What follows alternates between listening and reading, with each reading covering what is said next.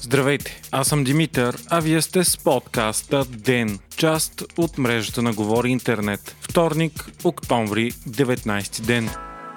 За съжаление, година и половина по-късно COVID-19 отново е новина номер едно в България. Днес осъмнахме с факта, че страната ни е първа по смъртност не само в Европа, но и в целия свят. Данните идват от университета Джон Хопкинс САЩ и според тях страната ни има над 319 смъртни случая на 100 000 души население, по което сме абсолютни рекордьори. След нас са Бразилия с 285 случая и Мексико с 222. По съотношение отношение на заболели от COVID, които са починали, заемаме незавидното второ място. 4,1% от всички случаи на заразени у нас коронавирус са завършили фатално. Пред нас е единствено Мексико с 7,6%. Междувременно, само в последното денощие в България има 4979 нови случая, което доближава абсолютните рекорди от миналите вълни, които почти сигурно ще бъдат задминати. Повече случаи е имало само на 30 марта март тази година. 214 пък са починалите според данните от днес,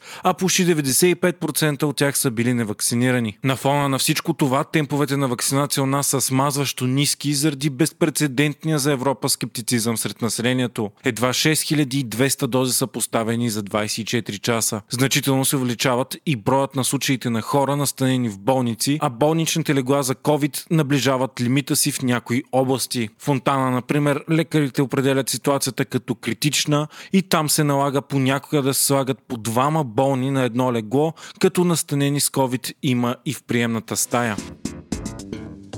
На фона на всичко това, днес служебният здравен министр Стойчо Кацаров съобщи пред репортери, че се въвеждат нови противоепидемични мерки. Според новата заповед, която ще излезе по-късно и ще влезе в сила в нощта между сряда и четвъртък, се въвежда признаването на зелен сертификат за вакциниране, преболедуване или отрицателен тест. Така вече всички събития, които се извършат на закрито, ще могат да се провеждат само при наличието на зелен сертификат. Само с сертификат ще се влиза в кина, театри, молове, магазини магазини над 300 квадратни метра, фитнеси, басейни, заведения, барове, хотели и други. Организирани екскурзии ще могат да се провеждат само ако всички имат сертификат. Преустановява се и присъственото обучение във всички общини, където заболеваността за последните 14 дни е над 750 души на 100 000 население. На ротационен принцип ще бъдат учебните заведения в населени места с между 500 и 750 заболели на 100 000. Там 50% от учениците ще учат онлайн, а другите 50% присъствено, като двете групи ще се сменят. Присъствието в университетите пък ще бъде само срещу зелен сертификат.